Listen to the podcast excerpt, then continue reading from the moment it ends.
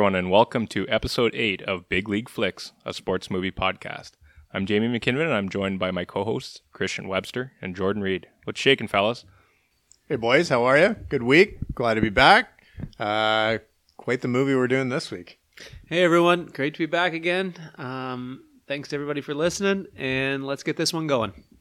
Yep. Uh, we got another hockey one today. So, uh, getting into it, we're going to be taking on an unfiltered, unapologetic slapstick hockey comedy with Michael Dowse's 2012 ensemble Goon. Yes, there he is. I don't have a thing. Like you have your show, and my dad and my brother, they have their doctor thing. Everybody's got something but me. Come, sir. Let's just go watch the assassins. I'll fill you full of corn dogs.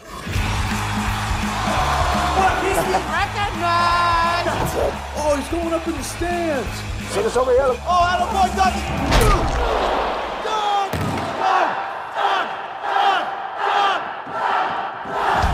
Doug, you impressed the hell out of me last night. Come down to the rink for a tryout. No, you're not joining the Mousecapades, right, buddy? You're not trying out for the, the what? You've been touched by the fist of God. What number you want to wear? 69! Take the number 69! It's hilarious! Is that never taken? My brother, he wants to offer you a contract. You're not here to play hockey. You're here to fight. This is one step under the big league. No glory holes here tonight! Hi, I'm Doug Glatt. Two rules, man. Stay away from my Percocets, and do you have any Percocets? All right. Who do you help and protect these guys? You are adopted. I'm on your team! I'm here to do whatever they need me to do. If they need me to bleed, and I'll bleed for my team. You can do anything except punch people. What do I know? So you're like the Hebrew Dolph Lundgren. Doug, I dig hockey players, the violence, the beer. I'm horny a lot.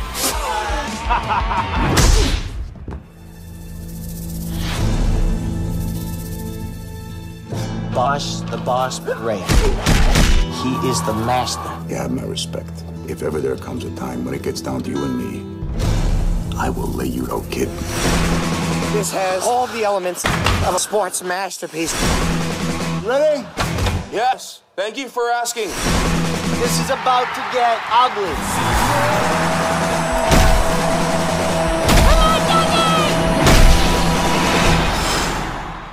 Hey, you want to go? Yeah, okay. Good luck, man. Good luck to you too, bud. Knock him out.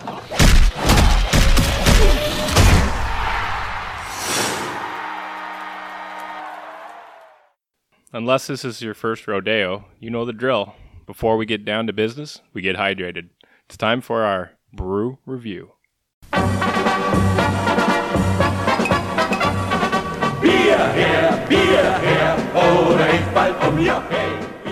Ice copia! Ice copia, yeah. What do we got on tap today, Webb? Well, boys, we are going to take on the mean streets of Hollywood, and we're going to head out east to Halifax, uh, one of our favorite cities where the movie takes place, uh, supposedly. And we're going to have one of the Propeller beers on the Propeller Brewery. Uh, we're having the India Pale Ale today. It's Atlantic Canada's best-selling IPA. It's an assertive style with bold delivery of hop aromas and flavors. Enjoy notes of pine, fresh, fresh citrus, and hints of stone fruit, which leads to a dry, pleasantly bitter finish. And it has an alcohol content of six and a half. Uh, so let's get into it, boys. You can also follow them on uh, Instagram at Propeller Beer and uh, check them out online at drinkpropeller.ca. Cheers, boys. Let's do it. That's exactly what I thought it was going to taste like. Yep. That's a good beer. I see why That's that's, uh, a big seller. That's a nice one. That's it's not overly hoppy. Yeah. It's um it's it's got it'd be really good fall beer. I, I find like in the fall and winter I get into the darker beers. Yeah, that would be a good fall beer, football game, something like that. Yeah, on good a one. cool afternoon kind of thing. You Yeah. might have to sit down, watch the uh, now Las Vegas Raiders put a beating on a few teams. That's my favorite team. Have a couple propellers, IPAs. I What- like it. Yeah, you know what? Uh, it's good. I don't love it. Uh, it's it's definitely um, more maltier than the, the last couple beers we've Mhm. had that are in the same vein of IPA beers. Yeah, you can taste Um, the two row in there. Yeah, it's Yeah. it's it's definitely uh, on the same line as like the Mad Toms from from Muskoka, and like you know they're a little bit more uh, meat and potatoes kind of beer, I guess you could call it. Um, so yeah, it's it's good. It's flavorful. Uh, you know, it's enjoyable. I don't know if I'd want to have too too many of these.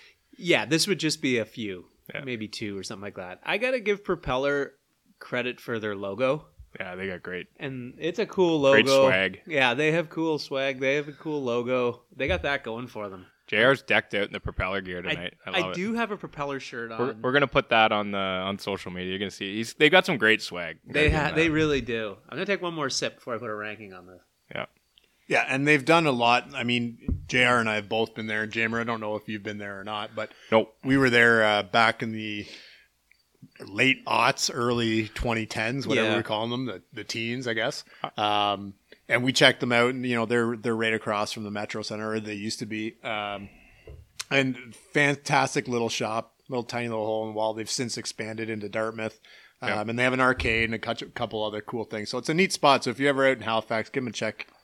That's for I, sure. I was there in 2002, so a lot of the bars that I frequented are pretty much done. Like the old Liquor Dome. Liquor Dome. Liquor Dome, we retired Oh, that. Was Bubbles' place open back then? Nope, it wasn't open. Okay. Uh, there was I would, uh, the lower deck was there, but um, there was one. I think it was called The old JJ's. triangle.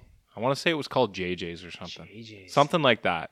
Listeners in Nova Scotia, you might be able to give us some more info on this. I Yeah. haven't been back out there in a while myself. But It's it closed a couple years later, and apparently it used to be a good spot. It was a good bar when I went there. Mm. Um, Lower Deck's legendary. Yeah. Lower Deck's where they film all the Keith's commercials. Yes, Well- it's true. Or they used to. I'll start out. I'm, I'm going to give this one.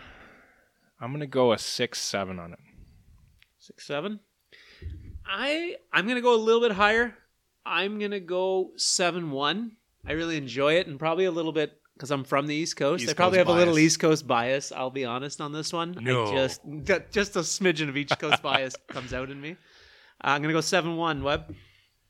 Uh, yeah, I'm gonna kind of lean in the same kind of vein as Jamer here. I'm going uh, six six one, like low sixes for me. 61. Yeah, I don't know. If, I don't know if I could. I don't know if I could do another one after this one. Who one. wore six one? Anybody? In don't- hockey or don't something? I can't. yeah, I- Maxim Afinogenov. Oh, Oh, I got you. No, Wow. I got that. Certainly not Doug Glatt. No, Doug Glatt did not. Doug the Slug. Maxim Afinogenov. Poor man's Pavel Bure. Yep. All right. Well, let's jump into our movie intro. So tonight we're doing Goon, as we mentioned, uh, directed by Michael Dowse, written by Jay Baruchel and Evan Goldberg. It was released in 2012, produced by No Trace Camping, Caramel Film, Don Carmody Productions, and Inferno Pictures Incorporated. Wow, you had to have four different. Okay. Okay. Uh, distributed by Alliance Films. It got a 6.8 rating on Internet Movie Database, 71% on Rotten Tomatoes. Had a budget of 12 million and achieved a paltry 7 million at the box office. Uh, music by Ramachandra Borkar. Ramachandra Borkar, also known as DJ Ram. Starring Seann William Scott, Stifler himself, uh, Jay Baruchel, Alison Pill, and Liev Schreiber. Stud. Yeah. Uh, movie synopsis. So, although he can barely skate, Doug Glatt gets an opportunity with a low level minor league hockey team as the resident enforcer due to a video that goes viral of him beating up a hockey enforcer who jumps into the stands during a game. Soon enough, he is called up to join the Halifax Highlanders, an AHL level team that needs someone to protect its star player, Xavier Laflamme, who has been living and playing in fear ever since he was nearly killed by another legendary enforcer, Ross the Boss Rhea. As Doug begins to find his way in life, more gore ensues. Let's jump into the character review. Let's start out with uh, our main guy, uh, Doug the Thug Glatt, played by Seann William Scott. I wrote down that he's kind of aloof. He's kind of a sad character he starts out as. He's kind of seems like he's the guy in his family who's not really living up to what everyone wants him to. I mean, we've seen this type of character before. There doesn't seem like a lot of depth to him, to be honest. Um, I put that at times he could be likable. The character of him, I just see Stifler. And I know the typecast is there. I literally just think Stifler all the time when I see him, as much as he's trying not to do it. Jamer, I just see Stifler every time I look at Doug Glatt out there. Stifler, after uh, a summer of, uh, I don't know, eating chips and pizza or whatever, Yeah. like, he's on the, what what diet would that be? The old Atkins diet or something? The reverse Atkins. reverse. Reverse Atkins, whatever it may be. The he looked like couch diet. I think someone told me he had to bulk, bulk up. What was that movie that De Niro put like 40 pounds on? Uh, Raging Bull. Yeah. Yeah, so I don't know. He he looked so bloated in this one. What's the one? Or He did. S- Stallone when Copland when he Copland, put on, like, yeah. pounds. Yeah, I Yeah. just don't know about him. I don't buy him as an enforcer. To me, and this was a this was a problem I had with him. They made him too dumb. They made him like Yeah. they made him so like he's like grade level, like grade three level dumb. And I mean, It's y- too dumb. and it, it kind of like to me just It puts ruins the, it. the stereotypical like goon guys or dumb guys and terrible hockey players. Like it just The meathead look. yeah, just Yeah. total Yeah. meat. And I mean, it's too totally overboard. unrealistic given that his dad's a doctor, his brother's a doctor. Like Yeah. I think the only redeemable quality for me with Doug was the fact that he seems to have a bit of a moral compass and Yep. doesn't like when people drop the the gay comments and things like that. Like Or the logo. Yeah, I the noticed on the logo, logo. yeah. That was admirable. he's got a little bit of a sense of code. But again, if he's so you know mm. simple in so many other ways, like are- is it really believable that he's picking up on those moral Yeah. code things. I don't know, like the hockey code thing. Having never played before, doesn't even own skates. He owns like his brothers, whatever they are, Figure figure skates? skates, Yeah, and that- then he that's- knows yeah. he knows all about not stepping on the logo and all this other stuff. Like it's Yeah. just totally unrealistic. Yeah, me. he's. They took a bunch of different stereotypes and they dialed them up to fifteen. Like Yeah. it was just. Ah, over the top for him. yeah, Definitely. absolutely. I yeah, I don't even know if I have much more to say about Doug the Thug, the Slug, Glatt. Um, let's move on to Pat. He doesn't even have a last name. Jay Baruchel. Can I go? Yeah, go, Can I go on this one? go. Can I just say how annoying that guy Oh. is in the whole movie? Do your chin strap up, folks. when he yells, this is where I just checked out on Pat. When he yelled to take the number 69, that's like men's league sports guy. There's always a number 69 on a three pitch lob ball team. There's always number 69 guy. And as soon as I heard that, I completely just started to check out. And that the fact he's just trying too hard, he swears too much. You can't follow him. It looks like he just took, I don't know, drank nine Red Bulls and just bounces around. I can't tell if they're trying to make him likable or not. Like, are they trying to make everyone hate this guy and be really annoyed by him, or are they trying to be in like, oh man, that guy's hilarious? I, I don't get what the point of how they're writing this character. I don't know, but like you, when you're talking about like all the stereotypes, he's like all the the masshole Yeah. stereotypes on oh, steroids. Oh god, like, yeah. it- I'm sure RA and those guys love. Oh my god! Like I don't know how else to put this. Like the the hand gestures that he puts f- for sexual acts and things. Like it's just so over the top. Like you know, maybe once or twice you get a, cou- a couple laughs here or there, but like it's just every other time you're like, oh my god, bud, we get it. Yeah, there was so I guess the masshole piece that you said, but like I wrote a quote down about him like on his show. MF or Sully from Worcester shows up. I'm like, it doesn't get any more like Just asshole trying. of that. You're just Yeah. trying too hard. Yeah. You know, you're just trying too hard on this. I couldn't get into him whatsoever. No, it's like an ongoing theme for me with this movie. Everything is just there's they're trying too hard. Every stereotype is blown up to like ten thousand. Like it's just I don't know. I mean, and this is I I wanted to punch him in the face the whole movie basically. So you know how we were saying like last week we were talking about Caddyshack and Tin Cup, like that. Uh, the reason that I love Caddyshack more so is that it's it's a comedy movie that tries to add elements of golf. This can't figure out if it's a comedy movie or if it's a hockey movie. That's the thing that Oh, bothers gotcha. me. It's like I'm trying to be a hockey movie but be funny, but I also want to try and be serious like a hockey movie, Yep. and it, it just doesn't land on either for me. No, it doesn't. no, No, Uh, but I'm jumping ahead. Sorry. no. No, it's okay. Let's uh let's jump into Ava, who also doesn't seem to have a last name, played by Alison Pill. Let's just say I like her way better in the newsroom. Uh, fantastic character in the newsroom. Yeah. Canadian Uh, too. Canadian too.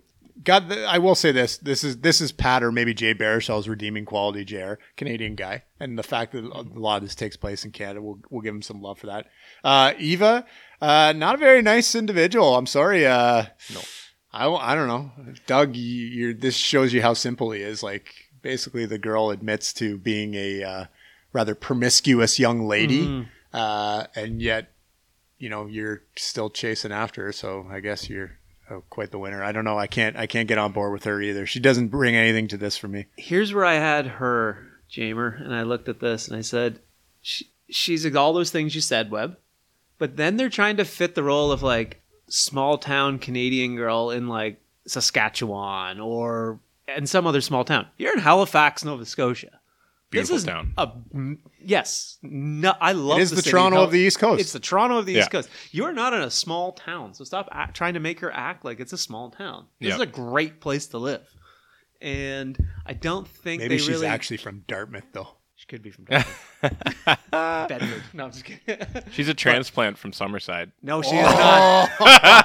oh, that's enough of that. That's two. I'm episodes helping in you a out row. here. Summerside PEI, folks. I'm sorry. I'm from Charlottetown. Summerside PEI is our rival town. N- enough. Anyway, she re- just has, yeah. It they don't really make her that girl that you can really get attached to or feel for, so to speak. You're That's not I rooting for her, that's for sure. I'm not. I really am not. No. I don't know, Jamer. She's she's not good for Doug. Like I can can you not see this playing out after the movie? Like out like if if, if the storyline continued on, Doug maybe his ankle injury is so bad he doesn't get signed for next year, right? Mhm. So his career is basically done, or maybe it's not, and he hangs and he ends up getting this girl pregnant, and she cheats on him with a couple of guys on the team, maybe four or five. Like that's that's kind of like Doug's trajectory, and maybe that's kind of the the story. Like it, there's not a happy ending for Doug in that. No. Like this girl's not gonna this girl's not gonna bring the light into his life. She treats him like garbage, just like everybody in the movie treats Doug like garbage. It's true. I never thought of it Even that his way, even his like little yippy dog friend Pat. That guy's using him for everything now. Yeah, the that's only- his. That's his. He can get his show pumped up because his best buddy's now a tough guy. He's the new Ross the Boss or whatever the hell. I never thought of that. That's a really good point about that. The that. only one that seem doesn't seem to like really use him for anything to me is the brother. Right? Yeah. Like the brother is like Yeah, I like. I didn't mind the brother. I did like the brother. Yeah, he was fine. the brother. The brother is like just a normal dude, other than you know. His dad's completely embarrassed by him. Yeah. Eugene Levy. I had that. He wrote, the brother brought in some normalcy. Yes. Yeah. Where you're like, this is just a guy. Yeah. He's just a guy. Yeah. Let's move on to Xavier Laflamme, played by Marc Andre Grondin. That's a, just a lousy teammate. okay, I think we've all played a sport with somebody. Kind of reminds you of this. Mm-hmm. We've all we have. Oh yeah, I've played with guys like this yeah, for sure. We've played sports with guys like this. Maybe not to the extent that this guy lives. Yeah. But that mentality, the uh, well, I scored my two goals, so we lost three two, but I had two goals, kind of guy. Yep. And you know he, at least he kind of started to realize that this, you know, Doug's trying to help me. Yep. And I liked that part about him. As the movie went on, I'm like, okay, those orange laces got to go. Yeah. You know, when he's wearing those orange laces, not happening. But I kind of liked him as a character a little bit, where I kind of, I guess, I got some enjoyment out of him was realizing that this guy's here taking these shots in the teeth for me, essentially, and that I have all this talent, and maybe too much too soon for this kind of guy. Yeah. You know, he, I had a Daigle in mind. I I had knew he was going there. I, I, had mean, Daigle I in mean, I mind. think they they almost kind of hinted at that with the top pick signing Yeah. bonus, all of that. You know the thing I and I'm gonna take go on a bit of tangent here. I I'm I'm always somebody that goes to Daigle's defense, Mm-hmm. and here's why. Daigle didn't have that bad a career.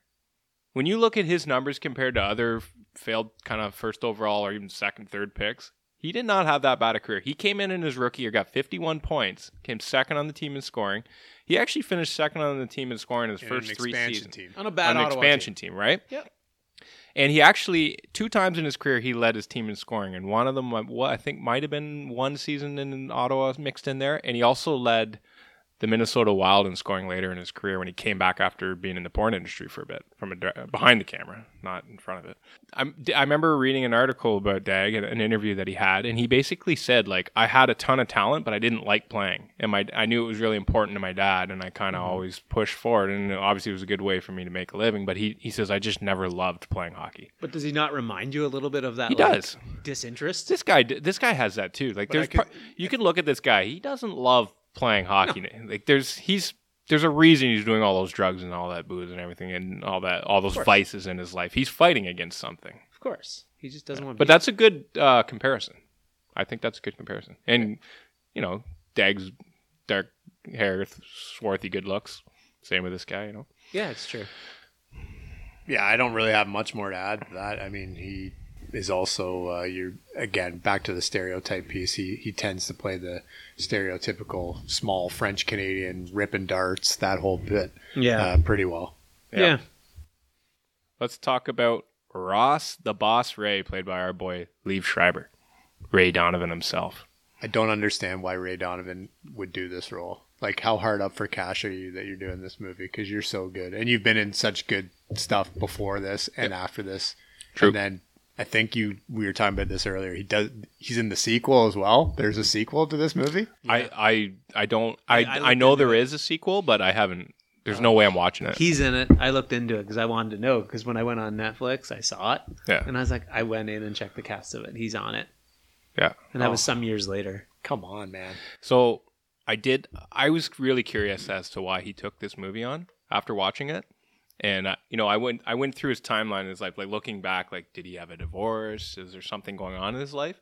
But then I found an interview on him, and he said that he took this role on because he had just done some like. You know, he, he's not someone that always picks and chooses and wants to do like blockbuster, big budget movie roles, right? Like he's a guy that picks things based on artistic things and feelings and however he feels at the time. So apparently, at, at this point in his career, he just had a, I think he just had a kid, and he had done a couple of lower key roles, and it, he just said he felt he he's a guy that's in really good shape. Obviously, right? You've mm-hmm. seen him in a lot of things. He's pretty jacked He's handsome too. good looking guy, right? Mm-hmm. So he just had a kid. He was tired. He was doing some lower key roles. He he said he, he didn't feel like he was in very good shape. So he wanted to do something that was a little bit more physical. And when they offered him the part, they reached out to him and offered him the part. They said, "You're going to get to spend six weeks with uh, NHL guys training to become a hockey player." And he's like, "What?" Oh, I've signed me up. He's just, he just did that. He lo- he likes hockey, and he, he said that was just a, a, such a cool thing for him. He wa- he grew up loving the Rangers and stuff like that, and he wanted to. He, he's like, I'm jumping at that for sure. That makes Fair more enough. sense. Yeah. I, I had to tip my cap to that. I'm like, Yeah, okay, fair you know, enough. and I, I mean, he gi- it gives it gives this movie a little bit of more credibility. he's really the only guy that can like really hold the act. He's the only guy in the thing that was other than I thought LaFlemme, the guy that did LaFlemme, I thought he really nailed that role pretty well, like the acting. Yeah. I thought he did a good job with it. Uh, and then I thought as a as a heavyweight and the mannerisms and the way he did things, I, I thought Liev Schreiber really nailed that. I wrote that exact same thing down, Jamer. I Like the helmet spin. the helmet spin, the taping of the wrists. Yeah. I thought he had uh, he had a little bit of like the movements of Bob Probert when It's he was funny out you there. mention His that. like the way he went into fights. I'm like, because Probert never just went in. Probert was like calculated. That's funny you and mentioned he that. worked you. He did that. He somebody that he had admired when he was coming through was uh, Bob Probert. Was it? So when he got the opportunity to play this role, the first thing he did was he he went he went out and I think Probert when did Probert pass away? Before or after? I can't remember.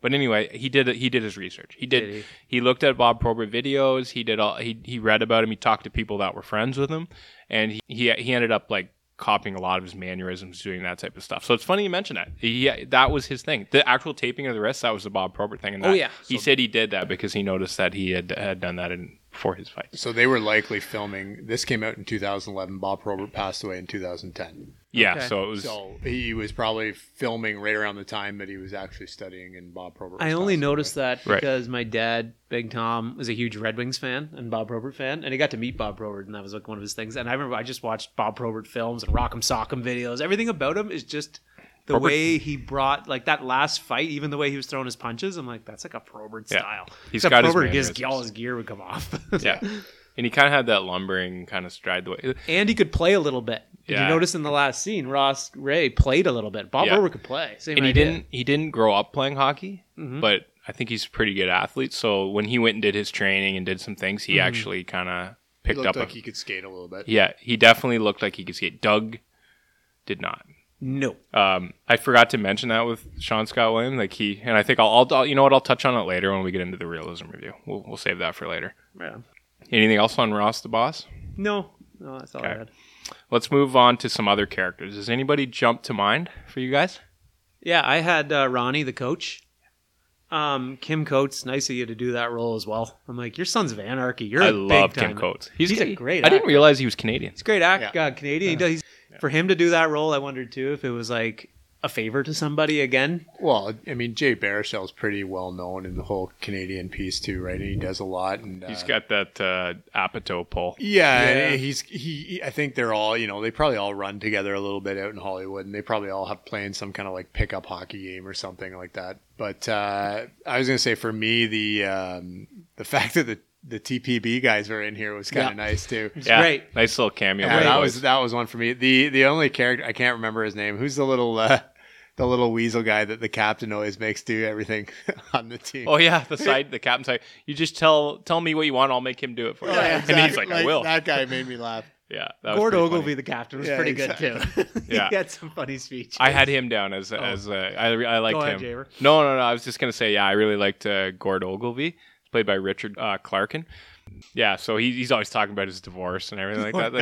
Like, like, I thought that was pretty funny, and and he yeah he kind of played the part of the old veteran in the league. I thought he did okay with He it. totally actually. did. And at the bar, you could tell this guy's been to a lot of establishments. in his Yeah, day, yeah. He knew what to do, and he's Yeah. just like, "We're gonna do this," and his toasts and all that. He was a perfect like minor league hockey captain. So let's uh, jump into some best and worst quotes. Any quotes that kind of stood up for you? I I've got a few here, but I had what do you one, guys? and I I noticed it when he was talking to the coach. Doug Glatt was talking to the coach of the Assassins, and I'm not. I didn't get it word for word, but this kind of got me going, and it kind of raised a flag, so to speak. He referenced that you're not going to go up to the next level, and you're not going to play for a team named after a radio station. And right away, I thought of that Quebec Senior League. The Yes. brawling Quebec Senior League, that Garaga Radio 103.4. Yeah, there's a team in that league Yeah. named after a radio station. And you know that's a dig Oh hell yeah! at the Quebec Senior League, which is Yeah. basically Goonfest. Well, I'm pretty sure Baruchel makes Montreal his home, so he's probably maybe a little bit aware of that. Oh yeah, big time. so, Oh, You got anything, have Webb? Uh, I like the uh, when she comes up crying and he pulls the "Hey, what happened? Did you just watch Rudy?" Yeah. That made me laugh as a Notre Dame guy. I like that one. Yeah, The the goalie, some of his lines were pretty. he was pretty funny. They were actually kind of they were kind of accurate, pretty funny. Uh, the fact that he's got his mom in his helmet's pretty funny. Like little bits of that made me l- chuckle a little bit, but uh, you know the the no glory holes tonight. Like, Oh. it was pretty funny. yeah, Um, but that was about it. Yeah, I don't nothing really jumping off the page for me. yeah. I had a couple. Like one was uh, Doug goes, "Where's La Flemme?" And Gord, the captain, goes, "Probably giving some single mother herpes out in the parking lot." you know, there was kind of that one by Eva that's like, "You make me not, you make me want to stop sleeping with a bunch of guys." You know, that's, That's, kind the I love you comment. that's that's an I love you from a girl like Ava, right? yeah, like There, there's one too when like LaFlemme and uh, his name Pat are getting that spitting contest in Doug's apartment. That was gross, but he said something like, "You don't know shit about hockey. You're like a bulimic Don Cherry." That's hilarious. That was- Let's jump into some little known facts. So this film was based on a true story. It was a book called Goon: The True Story of an Unlikely Journey into Minor League Hockey by Adam Frattasio and Douglas Smith. So it was based on Doug Doug Smith's career. So Doug the Slug or Thug or whatever. That's actually Doug's based on Doug Smith. Uh, footage from Smith's career as a hockey enforcer is actually shown during the film's credits. So Doug Smith's career started with boxing, which culminated in a split decision loss in the Massachusetts heavyweight Golden Gloves final in 1984. While training at the Hanover Police Boys Club, his friend Adam Frattasio encouraged him to try hockey fighting. He first laced up skates at the age of 19, played in some amateur leagues, uh, and made his way to the minors, which was the East Coast Hockey League, uh, at the age of 24 when he won a championship with the Carolina Thunderbirds in the ECHL during the 1988-89 season. So in his career, he played 33 games at the ECHL level, accumulating three assists, sorry, two assists and 215 penalty minutes.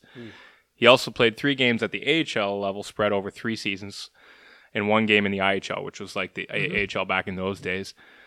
Uh, he played 23 games for the Miramichi Packers of the New Brunswick Senior Hockey League. Oh, that's a tough That's a town, tough boys league. and girls. That is a tough town in New Brunswick. Yeah, and he racked up 170 pins there.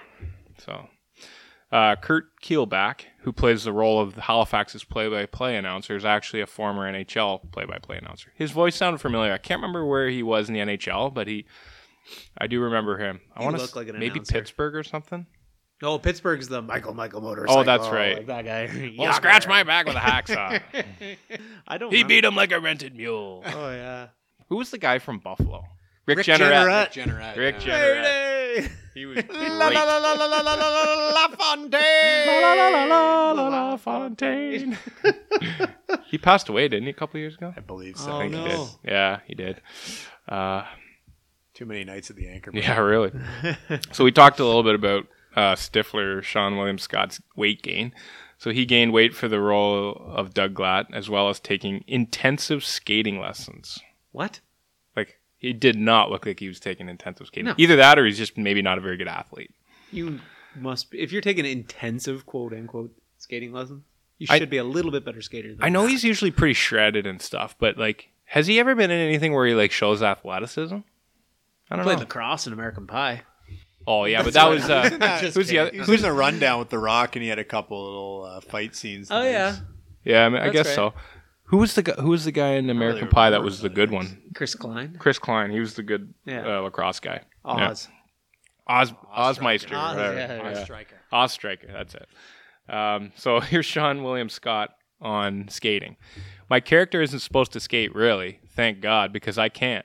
I practiced for a month before I uh, and trained with a guy also. So I got pretty okay at it, but I never got to the point where I was good enough to stop on my own. I always had to skate into somebody or the boards. Like, Oh, come on. Come I- on, man. I feel I feel Recast. like this is another part where the I you you have to put somebody in the role where they can actually move a little bit. That was something that threw the movie off for me too, was how bad a skater he was.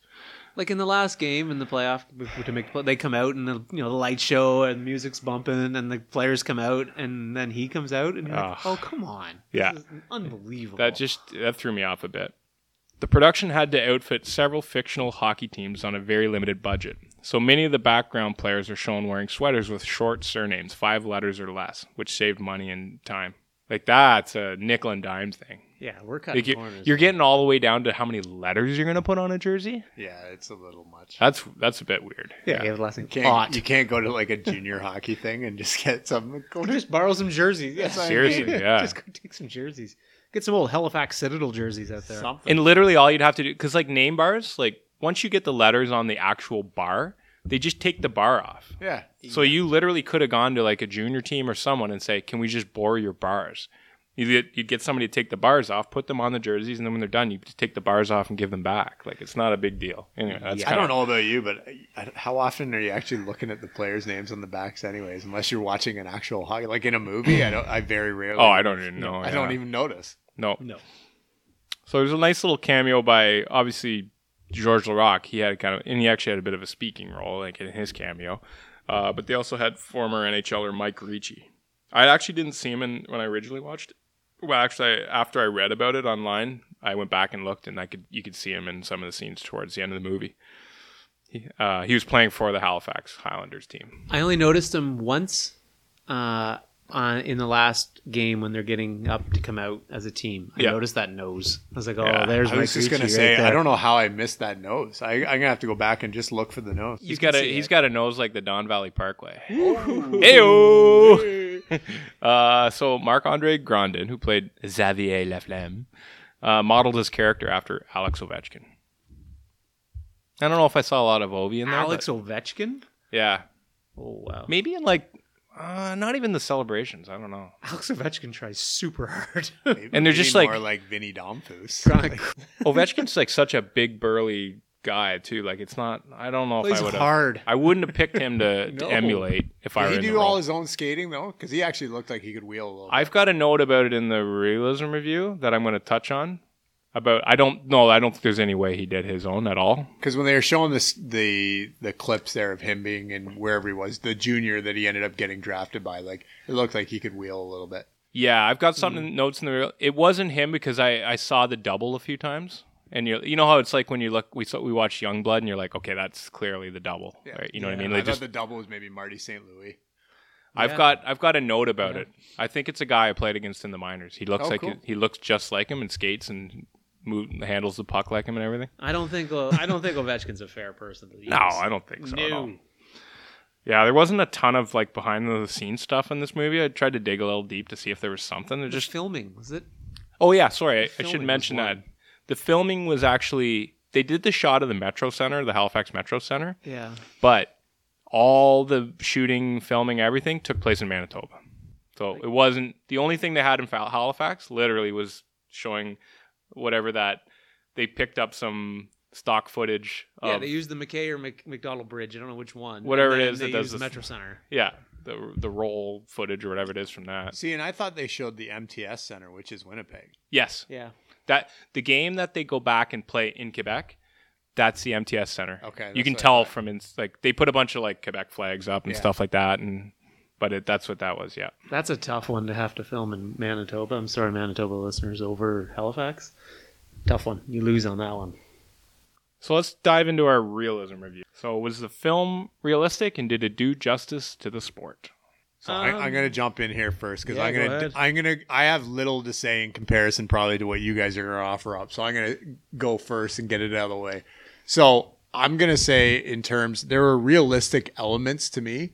Uh, not obviously the hockey piece, but some of the things like we'd mentioned already, the not stepping on the the crest. Uh, I think the when they go into Quebec to play the team from Quebec, they they did a very good job at uh, propping up the the French nationalism piece in in Quebec. Um, so there were there were elements of that. Like if you're you know an American audience, you might not uh, understand that, but Definitely. as a Canadian, I picked up on that pretty pretty quick.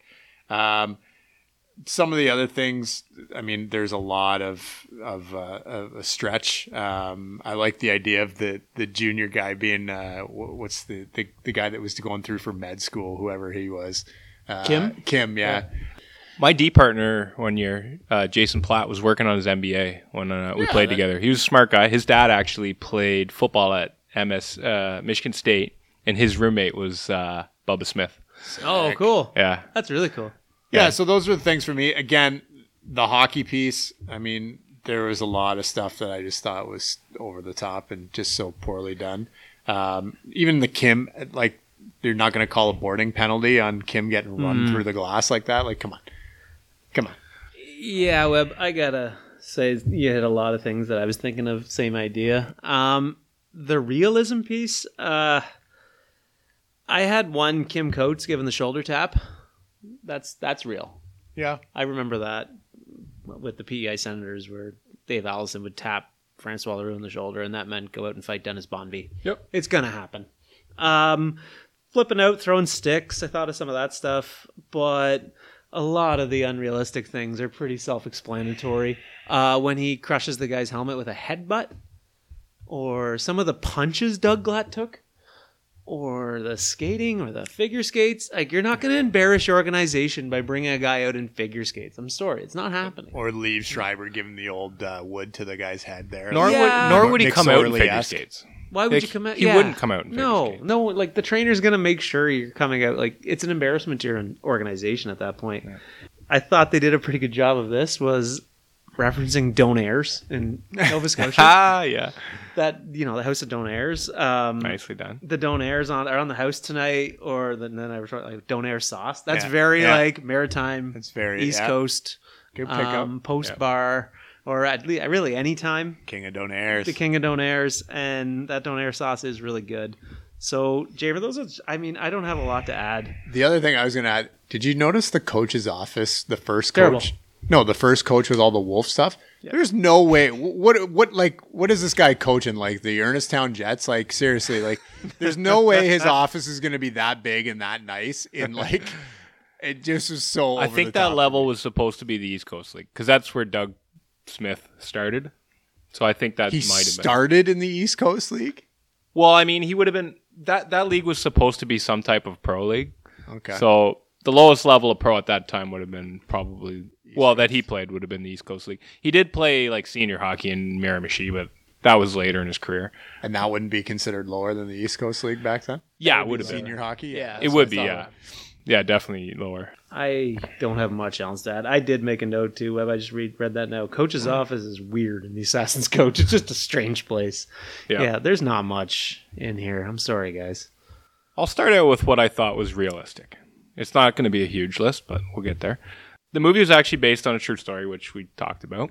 Xavier Laflamme's hockey double, and we talked a little bit earlier. He's got he's got good dangles. His hockey double could play. Uh, he actually looked a lot like a guy that I played against in the minors, and it, the timeline for this would have fit. It was a guy that was like a, a former QMJHL star as well, uh, Yannick Tifu. The double looked a lot like him. He had the same hair, same look, um, and he skated and moved like him. So I wonder if that was him. I tried to find out if, who played Laflamme's hockey double, but I couldn't find anywhere. But I bet you it was him. It just everything about him looks like him. Uh, that hot ice internet show that Baruchel had is that's pretty accurate. They have a lot of those guys are obsessed with fighters. They do their YouTube shows. They do a lot of stuff on that. So That's that makes point. sense. Yeah. Yep. You know, the culture, that culture of like hockey fighting and fanaticism, it's there for sure. Uh, fans loving fighters in the minor leagues and fighters being super nice guys off the ice. That's all really true. Yep. When I would play in the minors, uh, every time we had a jersey auction, the fighters' jerseys went three times as much as the leading score. Like it was just they were everything to those people. Uh, so that makes sense. Uh, Laflamme's backstory makes sense. You know, you got a guy that Does. tore tore it up in junior, had a big head, went there. You know, just game didn't translate to the NHL. Uh, I kind of think of a guy like, and I he he was not like Laflamme in any way, not cocky, not a jerk, but Keli Corpse, the guy we had. Remember? Oh yeah, Keli Corpse. Yeah. He was probably the nicest guy I've ever met. He used to come and volunteer at hockey schools and was like super kind and nice and what have you. But he tore it up in the OHL, and his game just didn't really translate to the next level. Well, he got drafted say- pretty high. I was gonna say Linger too, right? Like Yeah. very similar. I mean, I think if Corpse played nowadays, it'd be a different story. It was just what hockey was back then. Also, tough guys showing each other respect by saying good luck before the fight and good fight after. That's all normal. They Rock give 'em- did that yeah. a lot. Yep. Yeah. yeah. Yeah, they give taps to the guys. That that's they those guys are they're all they're part of a brotherhood. They're all they're all like competing for jobs in the same market. They have a lot of respect for each other, so that made sense. Ross Rhea and Doug going for coffee and chatting. Fighters often do. They usually go for a beer, but it they will like you play guys on the road. You'll have a night in the hotel or whatever. They might go for a beer with each other. The guy, guys from the other team. Everybody knows each other, right? They played with some guy from junior or whatever. So there's a lot of a lot of camaraderie there, and that often happens. I used to go for beers uh, with guys on the road all the time that I played in college with or just knew from junior or wherever. Yeah. The head coach to me was was accurate. I thought he did a great job. You know, he's got the cliches, but his mannerisms, his mannerisms on the bench were pretty accurate. Kim Kim Coates is a real actor. Yeah. Kim Coates, yeah. He's a legit actor. Like, I thought I thought he pretty much nailed the head coaching job, and then he, you know, he'd come in and rep him a bit. It, that, that was pretty accurate to me, and he, he always looked annoyed. Minor league coaches are annoyed because they're tired. it's a guys- tough job. guys in the minors are traveling those hard miles with the boys, and they're when when the guys are getting their rest and they're shutting it down. Those guys are spending hours talking with their assistants, figuring out what the hell went wrong, looking at video, doing like it's a stressful job. And they're not 25. no, so they're they're doing all of this stuff. Like they go through more rigors than the players, and a lot of times. Uh, so I thought that he did a pretty good job. Uh, Doug getting caught on the ice when the other team had their best line out and getting scored against, that's real. That happens.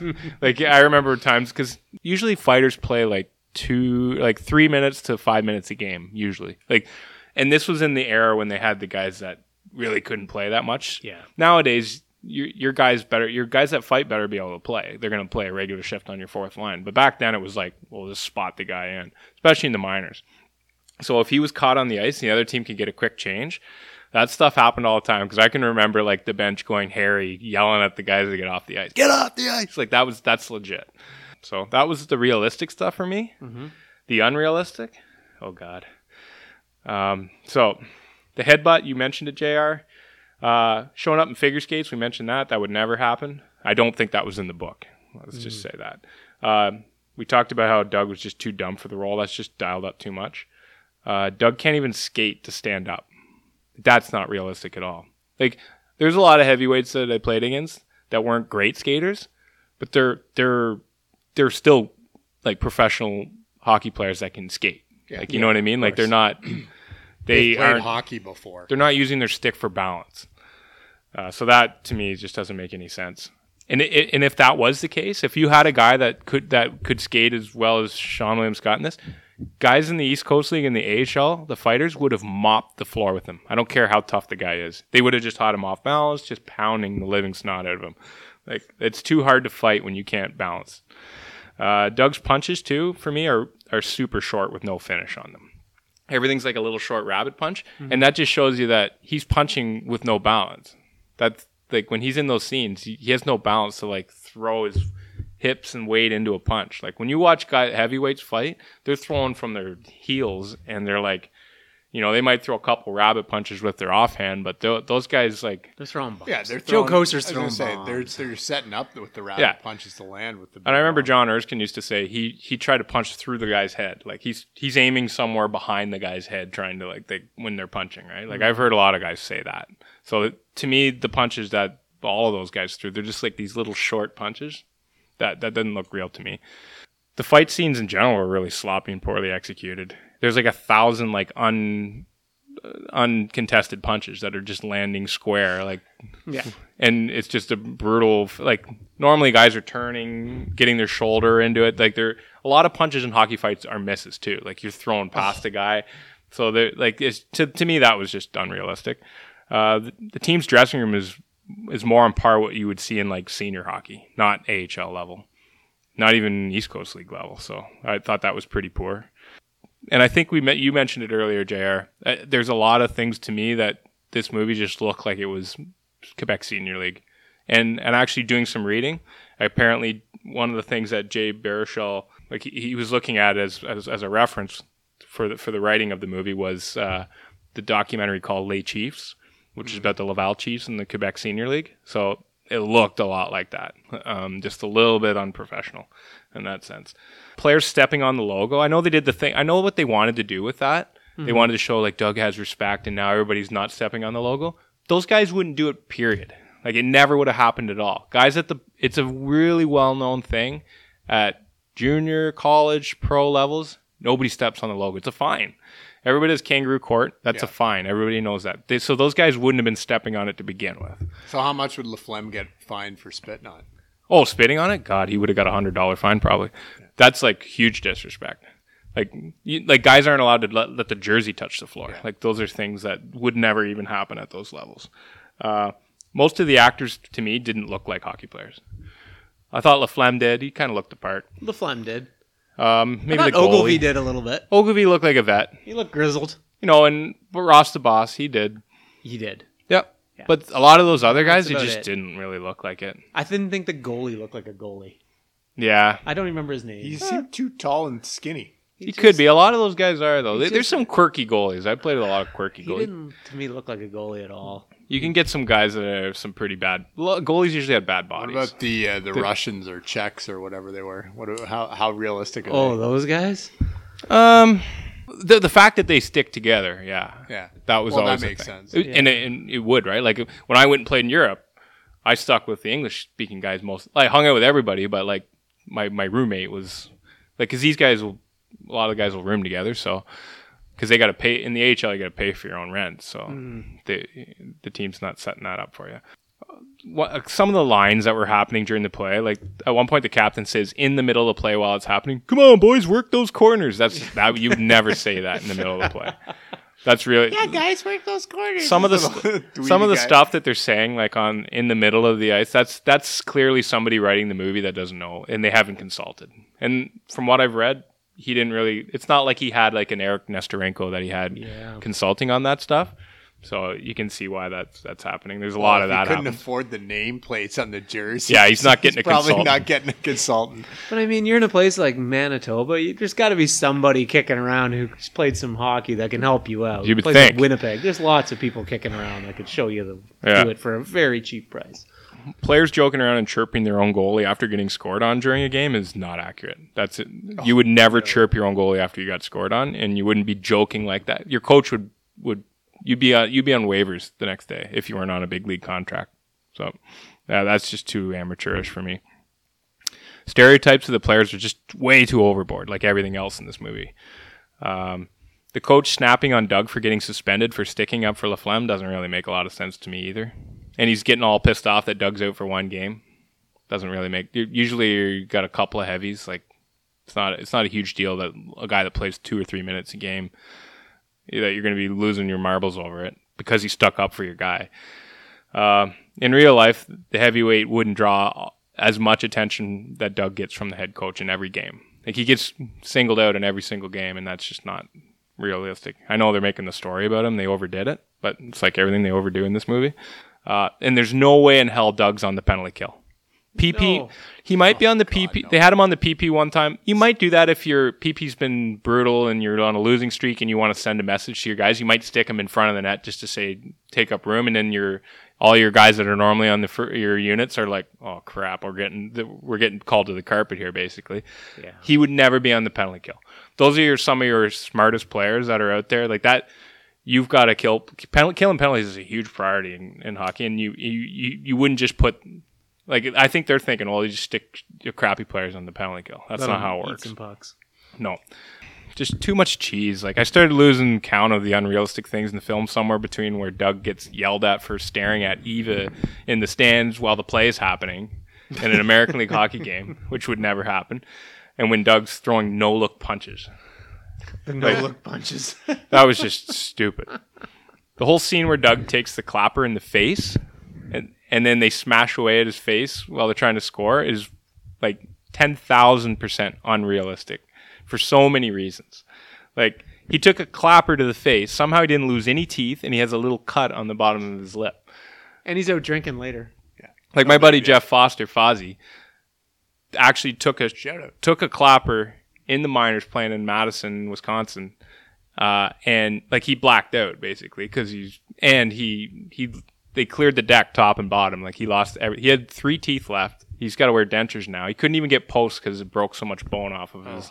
Oh. Like if you get hit with a slap shot in the face, you're not just going to be going to the bar after Yeah. with all your teeth talking normally with a small cut cut on your lip. And the whole thing where he's laying on the ice sm- getting smashed in the face while they're like that's just, it was just such a stupid scene for me. And like A- Ava's a complete trade wreck, train wreck as we've talked about. There's no way she has a boyfriend who is that put together and good looking. No. Like that guy is not dating this girl. There's just no way. There's multiple scenes where they skate around before the game, smashing their stick on the glass at the fans. Like that's just Mickey Mouse. That never happens in a game. Like that's right out of the only other movie I saw them doing that was Mighty Ducks. Oh yeah, Like they do, there's nobody skates around smashing Mickey their Mouse, stick on the glass intended. at the fans. That's Mickey just- Mouse pun intended. yeah, really. R- Ross Rhea bluffing the glove drop is not something that heavyweights do. No. you might get a you know like a lesser player like you. you, you that You never get happens. Flem doing that.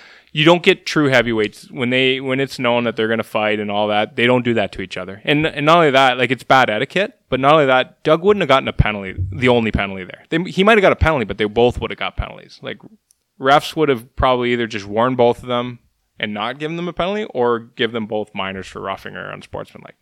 So that's that. It wasn't good for me. Uh, the broken ankle thing was just stupid. The whole scene where he did. I actually had played with a guy, Neil Smith. Played at. Uh, he was the captain at um, Dalhousie. He played in the OHL for a while. I played with him down in Amarillo. He he was tough, and I, I remember he was fighting this guy that was a pest on the other team, and he had taken a run at one of our guys, so he was getting retribution.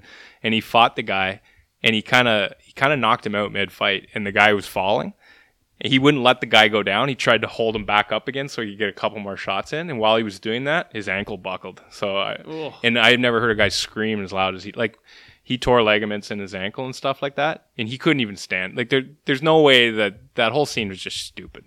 After he, he buckled his ankle like that, the refs wouldn't have allowed the fight to continue. There's no way.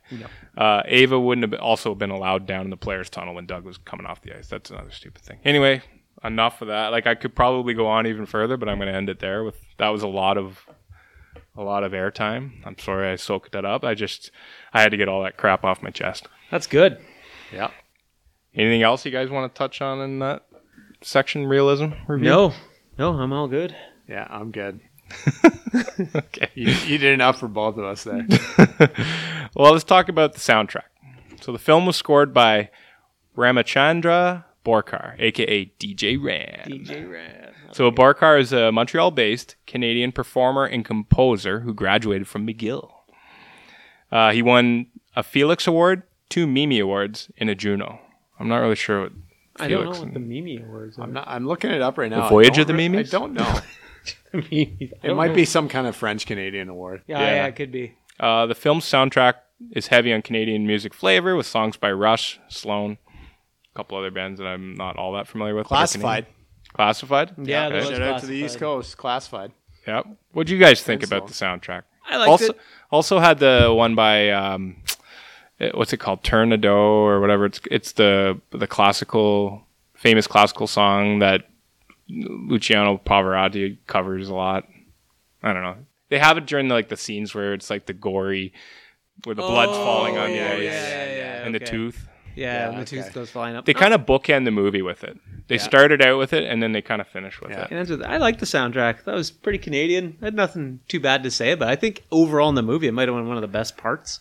Canadian, it kind of the this music like fit the scenes, like the Pavarotti part. Now I was like, okay, yeah, the tooth going up in the air, the dramatic part. I like Rush, so I like the little Rush on there, a little Sloan. I Webb, and Another, I thought East, it was pretty good. another good. East Coast band. That's Yeah. right. That was good. Yeah, no, they they did a good job pairing it up to to try and make it seem authentic that way. So I, I you know, I don't have anything negative to say about the soundtrack. I thought it was pretty well done. Um, I I don't know if there was a whole lot of scoring in the movie per se. It seemed like there was a lot of more actual music in it, which was good. Yep. neat. No, it was good. Uh, let's do our wrap up now. Where does this movie rank among all time hockey movies, and where do you have it among all time sports movies?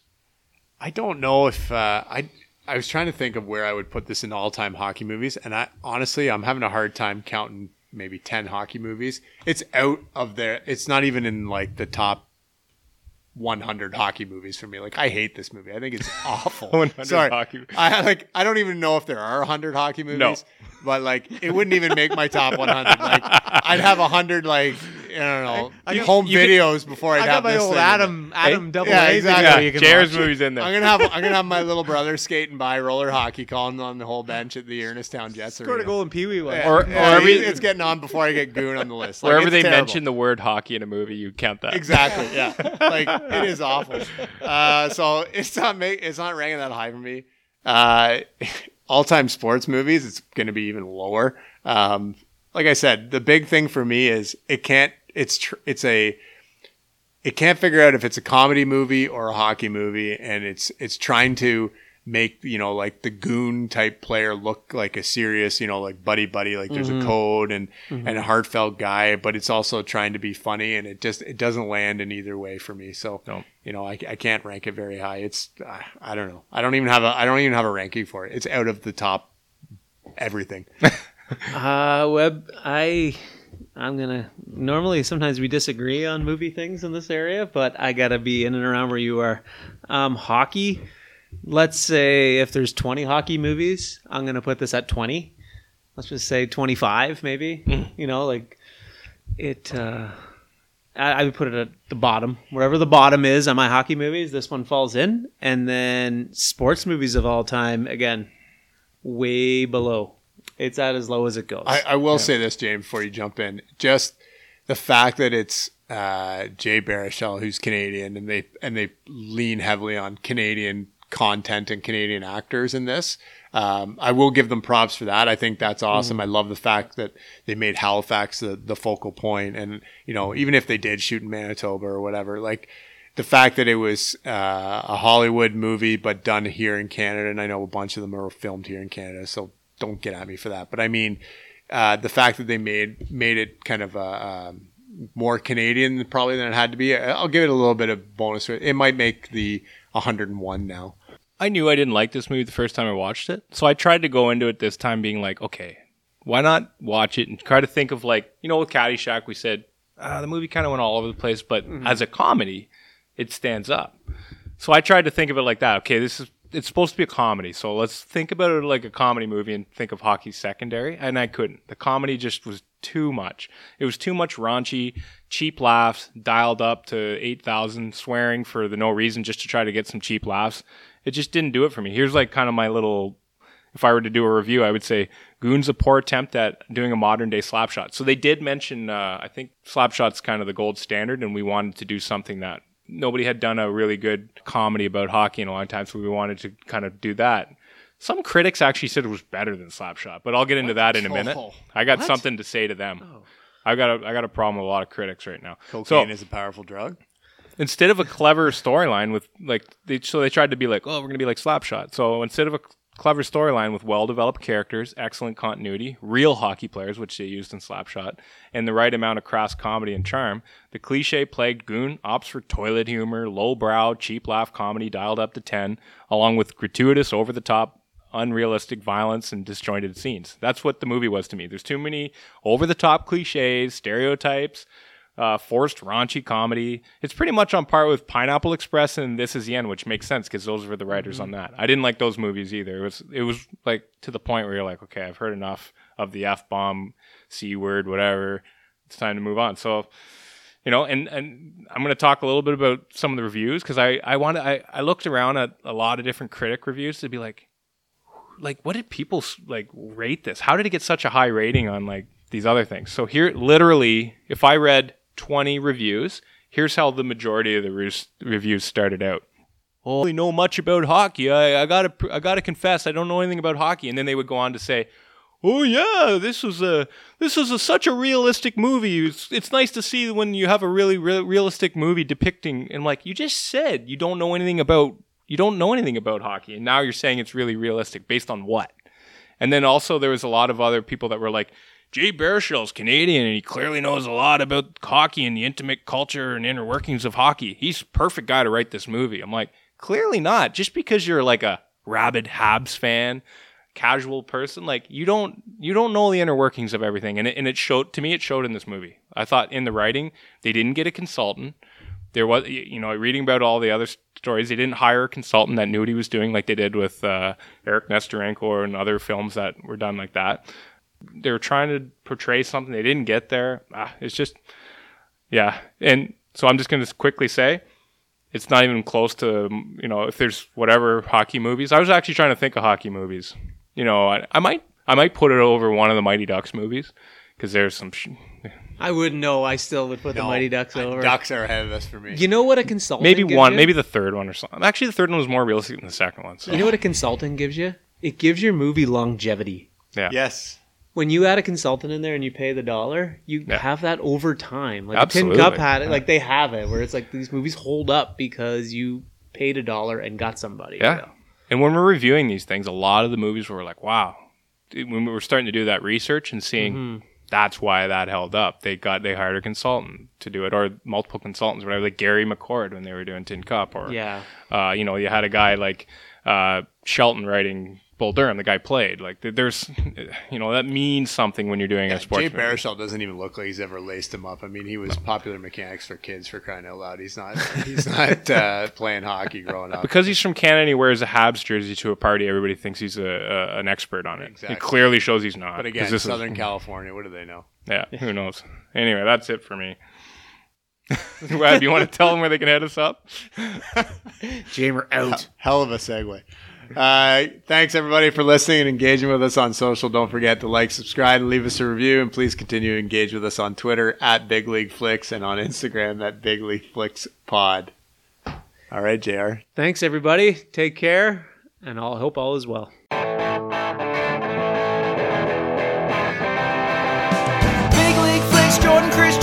Talking movies about sports and the glitz and the glamour. Got a cold beer pairing for the leading lady staring.